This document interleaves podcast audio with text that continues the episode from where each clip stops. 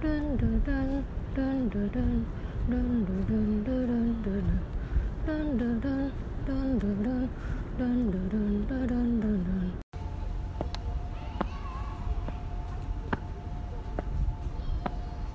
東京は渋谷区宮益坂を登ったこの辺りに最近できたばかりの新しい美術館テクテク美術館。ここでは私キラキラ星が美術展に行って絵や作品から心に感じたことをお話ししています。まだ誰にも知られていないテクテク美術館。私たちが今日初めての訪問者のようです。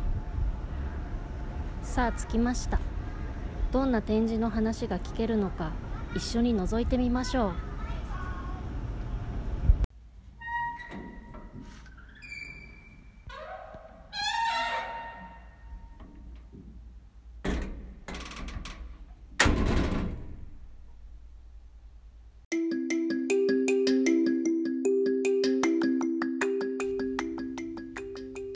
絵を見て感じたことを真空パック。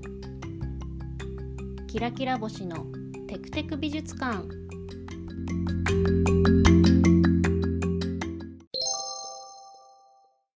今回の展示はこちら。東京都写真美術館。展示はこちらと言っておきながら展示のタイトルはなく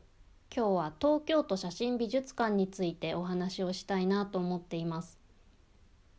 この美術館私が大好きな大好きな美術館で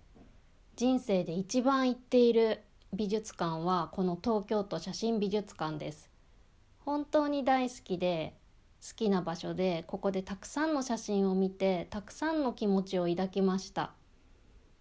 東京都写真美術館。東京の恵比寿駅にある写真の美術館です。皆さん行ったことはあるでしょうか？あるいはこの東京都写真美術館という名前を聞いたことがあるでしょうか？写真美術館の説明については東京都写真美術館のホームページに掲載されている東京都写真美術館についてという文章からご紹介いたします。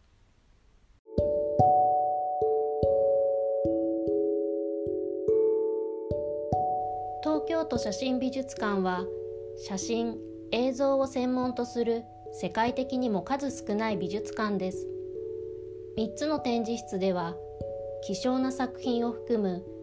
3万6274点の収蔵作品の中からテーマに沿ってセレクトした収蔵展国内外の優れた作品を独自の切り口で紹介する企画展など豊かな専門性と厚みを生かしたラインナップで年間約20本の展覧会を開催しています。また1階のホールではアートヒューマンをテーマに良質な作品の上映も行っています。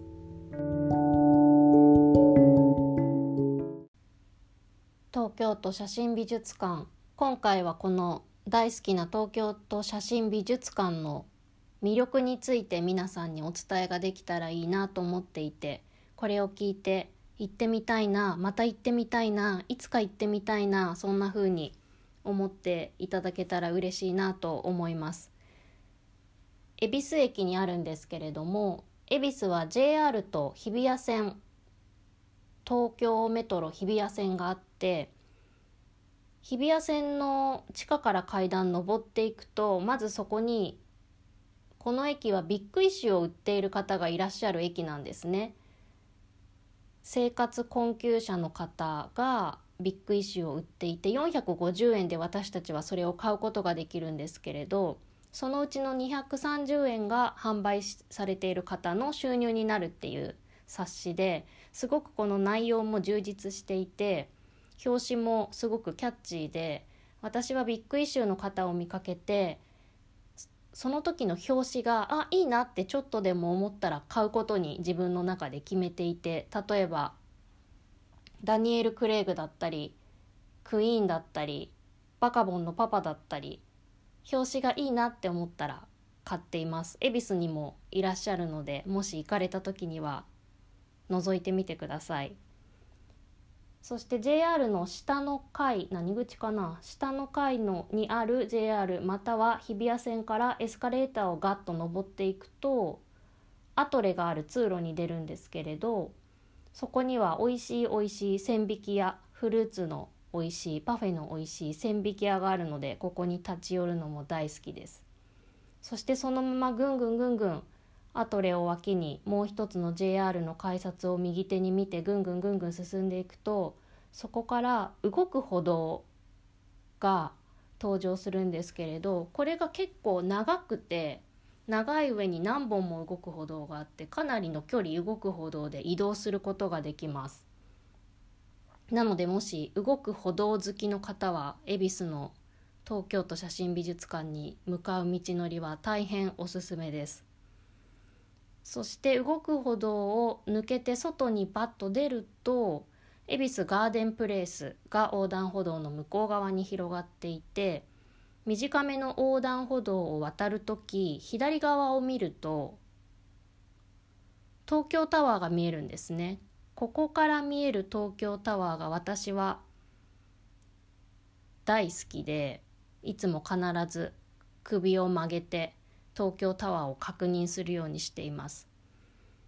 そして東京都写真美術館の方に向かって歩いていくと今度ここにブルーシールっていうアイスクリーム屋さんがあってこのアイスもとっても美味しいので食べることをおすすめします。私はこのブルーシールのアイスにすごく思い出があっていつだったかな？学生の頃に沖縄に行った時沖縄に住んでいる友達がいたので夜ご飯に美味しいお店に連れてってもらったりとかしたんですけれどそこにいた沖縄のメンバーの一人がまあ学生らしくお金がなくご飯を食べる時もなんか大して食べてなかったんだかそんな感じででもその友達が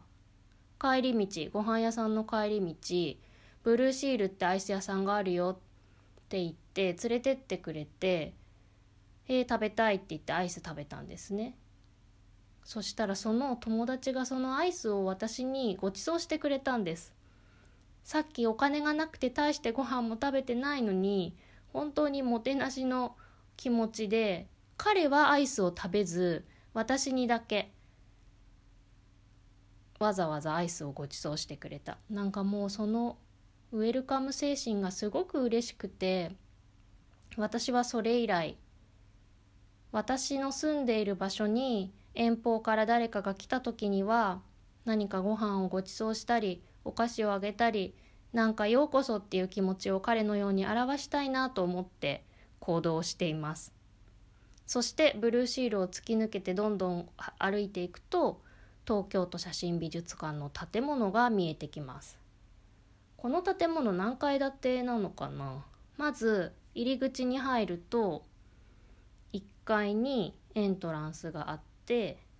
1階のホールには映画館があります。そう東京都写真美術館なんですけど1階には映画館がある。で私もここで何度か映画見たんですけれど例えば「ロングウェイ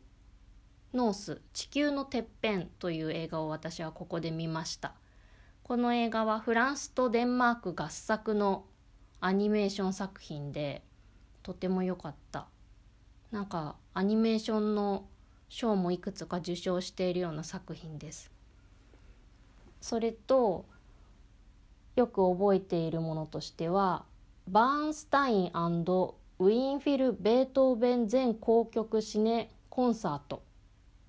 ベートーベン生誕250年バーンスタイン没後30年っていう企画があってこのバーンスタインはレナード・バーンスタイン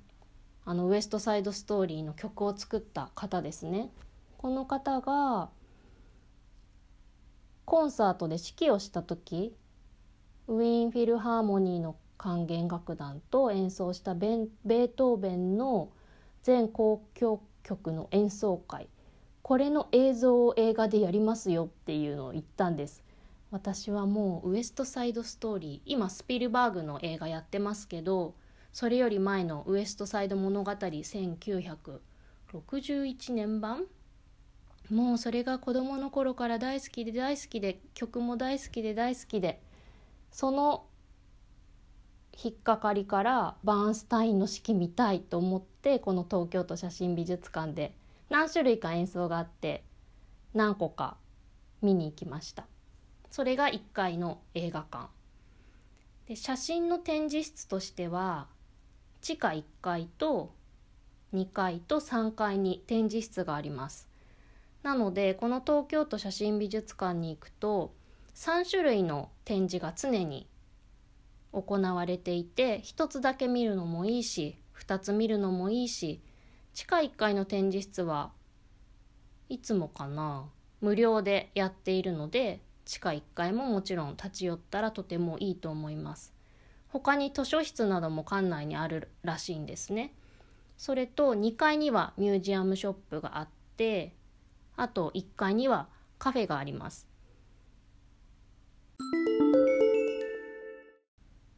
そしてこの東京都写真美術館の館長についてなんですけれど現在ここの館長をされているのが伊藤真一郎さんといって ANA ホールディングスの会長をされている方がなさっています。この前に館長をされていたのが資生堂の社長会長をされていた福原義治さんなんですね。そして資生堂といえば株式会社資生堂の初代社長の福原晋三さん。この方が今銀座にある資生堂ギャラリーこれになる始まりを作った方でなんと1919年にこれを作ってるです。すごいなって思うんですけれど現存する日本で最古の画廊なんだそうです。この資生堂ギャラリーの始まりの場所っていうのが。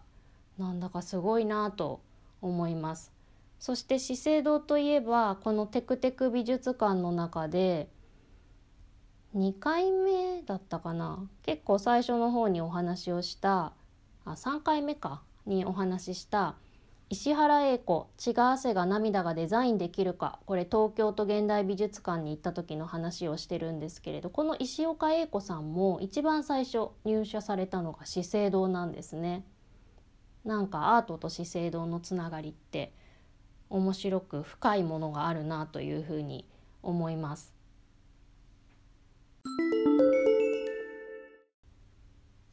ここからは具体的にこれまで私が東京都写真美術館で見てきた展示について思い出しながら振り返りながらお話をしてみたいなと思います。本当にいろいろ言っているのでその中のいくつかになるんですけれども例えば一つ展示があったのは2020年9月から11月にかけて展示があったのは琉球湖の写真白黒のこれ写真だったんですけれど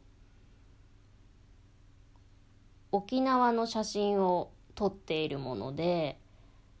出品作品の多くは1960年代から70年代にかけての沖縄を撮影している一位の人々の暮らしだったりとか大きなうねりとなった復帰運動だったりとか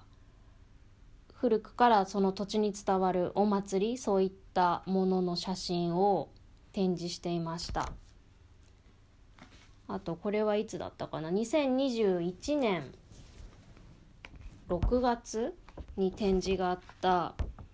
「新晴れた日篠山紀信展」あ5月から8月にあったのかな？これもすごく心に残っていてもう篠山紀信という写真家の方はもう皆さんがご存知かなって思うんですけれど。これすごく良かったのが作品解説というのを配布してくださってこれなんと篠山紀信さんご自身が解説を書いてくださってる結構厚みのある冊子なんですね。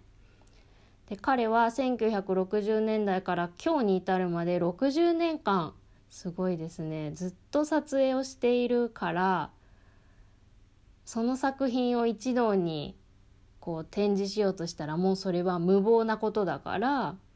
見ている私たちに混乱とか困惑を少しでも解消しようということで篠山紀信さんご自身が作品解説を書きましたって。これねもう大事に取っておこうって思ってる冊子です。年代ごとに写真の展示があってタイトルが付けられていろんな写真を見ることができました。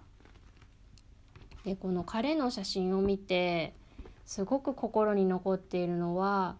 もう写真がどれもこれもおしゃれでエネルギーに満ちていてそれでいてすっごく優しくてどぎつくないんですよね。ほらおしゃれだろっていうなんかそういうどぎつさはなく優しい。でその写真の展示会場の空間の真ん中に私はこの場にしゃがみ込んで写真に囲まれてしばらくじっとしてたいなって思ったぐらいものすごく居心地のいい空間であり写真でした。もう一つ篠山紀信さんの写真でうわーって思ったのはもう構図が完璧私にそんなこと言われたくないと思うんですけどもどの写真も構図が完璧で1ミリたりともずれてないって思ったんです構図の鬼だなって。どうしたらこんなかっこいい構図で写真が撮れるんだろうって思いました。私写真見る時は本当構図に目がいくんですね。構図がかっこいい写真が大好きなのでまあ絵もそうなんですけど篠山紀信さん本当に心に残っています。あとは「今時の野生動物宮崎学」というのに行きました。これは2021年8月から10月にかけて展示があったもので宮崎学さんは自然と人間をテーマに社会的視点に立った自然界の報道写真家として活動されている方。いろいろな国でいろいろな場所で自然に生きている動物たちを撮ってるんですね。アルプスだったりとかどこがあったかな？どこかにいるニホンカモシカとかキツネとか北アルプスとかハイタカの巣と卵とか。でこの写真の中で私がすごく教えられたのはその文章の中にあった、自然界に生きている動物だから何かを食べたりそして動物が死んだりしていくわけですけれどそういう写真もリアルに写っていて結構虫が湧いていたりいろんな写真があるんですね。でその文章にあったのが食うために生き生きることが森を潤し死ぬことがさらに自然を滑らかに潤滑させるなんかその生き物たちのリアルな写真を見てみんなの命が助け合っってつながり合っていることをつくづく写真から感じましたそして写真ではないんですけど映像作品もあってまあ、映像作品というかドキュメンタルな映像がずっとエンドレスで流れていてそれは鹿だったかな森の中林の中木々の間土の上に結構大きい鹿がドーンって横になって死んでいるんですね。でその死んでいる生き物の周りにどんどん動物が集まってきて肉を食いちぎって食べるんです。でどんどんどんどんうわーっていうそれ映像です。映像でうわーって肉がち引きちぎられて食べられてでいろんな動物が来るんです。本当にありとあらゆる動物が来る。で虫も来る。でもうあれって何日何ヶ月とかずっと映像を回してたのかな。最後もう白骨になりそして土に溶けていく。そしてまあ、その後落ち葉で埋もれたり雪が降ったりそしてそれがまた雪が溶けて土が見えてあの時いたあの生き物はもういないけど動物たちの体の一部になって食べられたり土に溶けていったんだっていうなんかその映像を見た時にものすごくギョッとするところもあるけれどなんかまるでその死んだ鹿を食べに来るたくさんの動物たちってなんかお腹が空いてわ食べ物があるってまあ集まってきてるんだろうけどそれをじっと見ていたら何日もかけて何ヶ月もかけていろんな種類の動物がその鹿のもとに集まってくる昼も夜も時間を変えて。なんかそれを見ていたらその食べに来る動物たちはその鹿の死をまるで弔ってるみたいだなって思ってなんだかすごく不思議な気持ちに私はなりました。忘れられない映像で未だに思い出してしまうぐらいです。そして他には2021年11月から2022年1月にかけて展示があった。松江泰治蒔絵田 CC という写真展。これもすごく面白くてこの方は世界各地の地表を独自の視点で写している方で彼にはルールがあって撮影する時の。画面に地平線や空を含めないこと。そして被写体に影が生じない順光で撮影することこういったルールをもとに写真を撮っています。で今回の展示はマキエータ CC の CC ってあるようにシティコードを略したシリーズになっていてこの街の写真ギリシャのアテネだったりとかいろんな国から始まってなんかまるで模型みたいに俯瞰して写真を撮るんですね。あのウォーリーを探せの街バージョンみたいな。大きい画面にもう家がちみちみちみちみちみって写ってる。すごく不思議な写真なんです。そしてもう一個マキエタっていう方はこれポーランド語で模型っていう意味らしいんですけれど世界各地の都市とか地形の模型を写真で写してる。でそれはさっき言ったルールと同じ街を撮る時のルールと同じあの地平線とか空を写さないとか巡航で撮影するっていうルールで撮るんですけどもねもはや実物と模型の区別がつかず私は何を一体見ているのだろうかっていう気持ちになってくる。でこのもう写真を見ていると日本の写真もあるのであここ知ってるっていうのもあるしここに生きている人がいるんだって思いを馳せることもできるしたくさんの中のワンノブゼムっていう感じもするし私が生きていること今この恵比寿のこの地に私が足をつけていることとはみたいなことも思い至ったりしてこれすごく心に残りました。なので私この後に松江泰治さんの写真展が六本木のギャラリーであるっていうのも聞いてそこにも見に行くぐらいにとても心に残る写真展でした。また見る機会があったら是非見てみたいなと思うし皆さんにも機会があったら見てみてほしいなと思います。そしてあとこれはいつやってたんだ？2021年11月から2022年の1月。だからこのマケータ CC と同じ時かな？別の回でやってたんですね多分。そうだ。マケータ CC が2階の展示室でその時同時開催で3階展示室でやっていた「記憶は地にしみ風を越え日本の新進作家ボリューム18」というのも見ました。でこれは東京都写真美術館では写真とか映像の可能性に挑戦する創造的精神を支援しようっていうことで将来性のある作家を発掘するためにこのような日本の新進作家展っていうのを2002年からやっていて今回18回目になると。これは日本の方かな？写真が何人かな？12345 5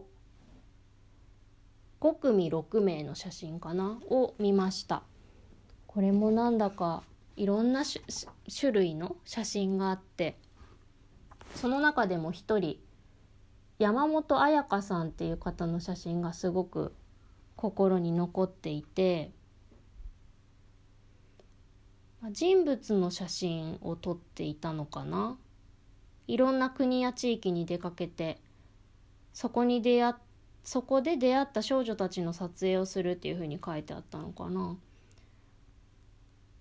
それでその身体に潜む土地の記憶と身体というものの空虚さを写真に留めようとするって書いてあったんですけれどこの人物の写真まあ、自然体でそこにいる道を歩いている人を撮っているというわけではなくて設定された場所に、まあ、モデルさんのような形でそこに人が座っていたり立っていたりして撮影をしているっていうような写真なんですけれど山本さんが書かれている文章これもすごく心に残るものがあってファインダーをじっと覗いているとさっきまで見ていた彼女ではない何かに変化する瞬間が存在する。その一瞬は彼女に蓄積されてきた時間のレイヤーや彼女らしさを呼ばわるものを全て取り払い自身も気づかず内に宿している何者かをあらわにする。そんな風に書いてあってそれを読みつつその人々の写真を見ると本当だって思ったんです。本当だ。ここに写っているのは何だろう？誰だろう？ってすごく写真から思わされました。でその写真を見ていたらこの人って誰？その人って誰？私って誰？ってすごく思った。いやーなんか独特の空気をまとったというか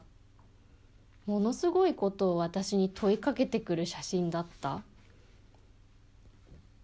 この彼女の写真もまたどこかで見ることができたら出会えることができたらいいな。その時私は何を感じるんだろうなってすごく思います。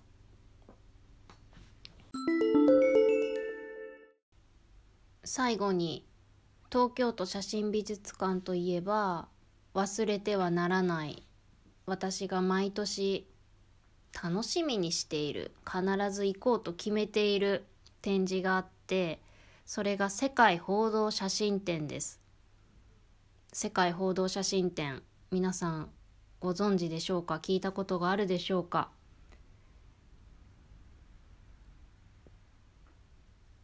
これ行ったのが2021年の6月から8月。去年ですね展示があって。2021年の世界報道写真展私は見に行ったんですけれども今回の展示は64回目を迎えるということで130の国と地域のフォトグラファー4315人から合計で7万4470点の写真の応募があってそれを審査員の方たちが審査をして160点の写真が入賞しその入賞作品を紹介する写真展、ま、写真のコンテストなんですね。でこの時は現代社会の問題一般ニュース環境自然長期取材スポーツスポットニュースそしてポートレートっていう全部で88つの部門があってそれぞれ賞を与えているという写真展です。ここで報道写真展ってこんなものだよっていうのを報道写真展のサイトの解説の文章からご紹介をしたいと思います。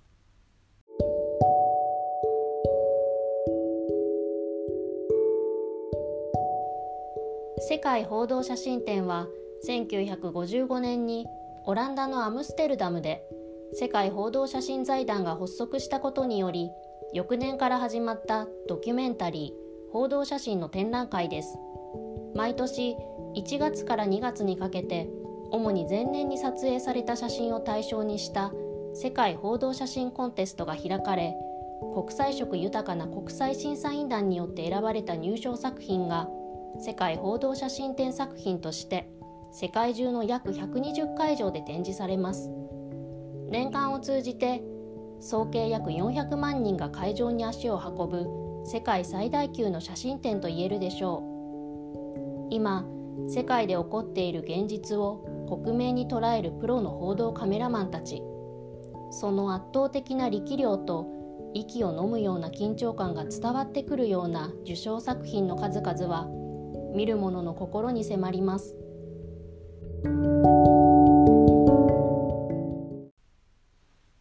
世界報道写真展一番最初に行ったのがいつだったか覚えていないんですけれどもう何年も何年も何年も何年も何回も何回も毎年必ず行っています。必ず行くことにしています。必ず行くことにしなければ行くのをためらってしまいたくなるぐらいの写真が多いんですね。この世界報道写真展。毎年やっているのでその時あった出来事世界であった紛争だったり戦いだったり争いだったり葛藤だったり人々の暮らしだったり辛さだったり自然が壊れていくことだったり生き物がいなくなっていくことだったりそういったことが写真の中に収まって私たちに訴えかけてくるんですけど結構見るのしんどい写真もあってうわっていう写真もあって壁に沿って歩いていくと突然予期せぬタイミングで結構辛い写真が目の前に現れて本当に心臓がドキンってなることもあってそれ以来私はちょっと遠目で写真を確認してから心して近寄ってみるっていうことをするぐらいなんです。けれどやっぱりその時起きている出来事だから私にも聞き覚えがあったり見覚えがあったりあああの時のって思うものもあれば自分の社会情勢世界情勢の無知さゆえに全く知らなかったっていうこともたくさんあるんです。こんなところでこんなことが起きていてこの人がこんな表情をしているなんて知らなかった。知らなかったってそういう写真もたくさんあります。そうだから見るのがすごいわあ楽しみだなっていうものでは全くないんですけれど見るべきだしうん見るべきだなって。そしてその写真を見ることによって1枚の写真から私が見るもの感じるものそれは本当に本当にたったのほんのちょっとの一部のことなんだとは思うけれどもその瞬間はものすごい圧を持って私に訴えかけてきて私が考えざるを得ない今まで考えてなかった思考が動き出したり今までは感じていなかった感情がぐるぐるぐるって動き出したりする。すごく大事な時間だなと思っていて必ず世界報道写真展には行こうって思っているものです。今回2021年の世界報道写真展で世界報道写真大賞を取った一般ニュースの部単写真単っていうのは単独の単単写真1位という作品がマッツ日線タイトルが「初めての法要」という写真なんですね。2020年8月5日ブラジルのサンパウロにあるビバベム介護施設で新型コロナウイルス感染防止のハグカーテン越しに看護師のアドリアナ・シルビダ・コスタ・サウゾに抱きしめられるローザ・ルジア・ルナルディ。85歳の方。これ世界報道写真展のフライヤーの写真として大きく取り上げられているものなんですけれども是非見てみてほしいと思います。透明のビニールのカーテン越しにハグをしている2人の人物。このカーテンがまるで妖精のような天使の羽のようなものすごく幻想的な何かのような風に映っているでも今私たち感染症のさだ中にあってすぐそばにある出来事としてこの1枚の写真からもいろいろなことをそれぞれに感じるんじゃないかなと思います。世界報道写真展。ぜひ行ってみてください。私はもともとこのテクテク美術館では絵の話してますけど絵を見ることよりももともとは写真を見ることが好きで特に報道写真が好きだった。戦争の時の写真だったりその写真から知れることがたくさんあった教科書で学ぶ歴史の中では見えなかったそこに生きた人の日常だったり気持ちだったりっていうのが見えてくるその写真報道写真がすごく好きっていう言葉が今なんだかぴったりは当てはまらないんですけれども好きだった。である時からずっと世界報道写真展にも毎年行っていてぜひぜひ機会があったら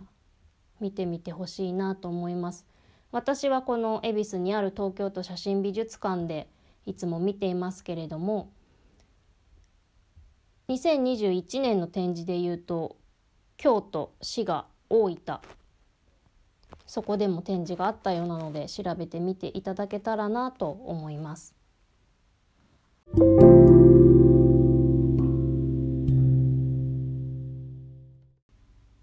たった一枚の写真で知らない世界を見ることができる。たった一枚の写真で知らない感情に触れることができる。たった一枚の写真で知らない考え方に至ることができる。たった一枚の写真を撮るために世界を見る眼差しが変わる。たった一枚の写真で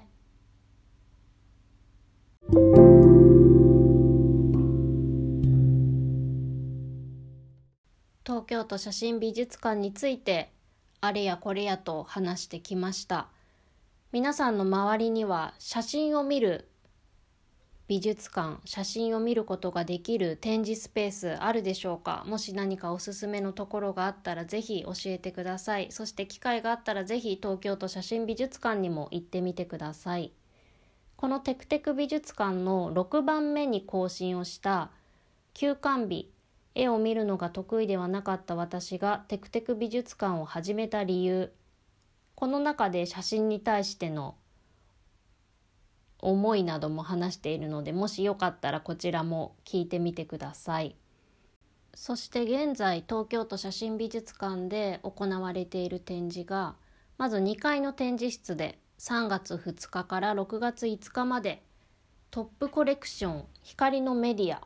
という写真展を行っています。このトップというのは TOP と書くんですけれども東京都写真美術館この館の英語の表記が東京フォトグラフィックアートミュージアムこの頭文字の一部から TOP トップトップミュージアムっていう愛称があるんですけれどもそこから名前が取られていますね。トップコレクション光のメディアそして3階の展示室では3月の2日から5月の8日まで写真発祥地の原風景幕末明治の函館。これもすごい面白そうですね。幕末明治の函館の写真が見られる。面白そう。行ってみたいなと思います。皆さんも好きな写真とか写真展とか写真家とか写真美術館とかあったら是非教えてください。それではまたテクテク美術館でお待ちしています。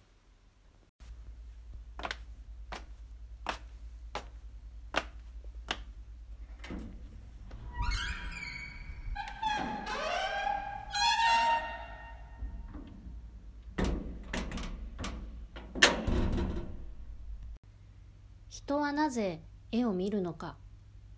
絵を見て何を思うのか。絵を見て感じたことを真空パック。絵を見て自分と世界を見ることができますように。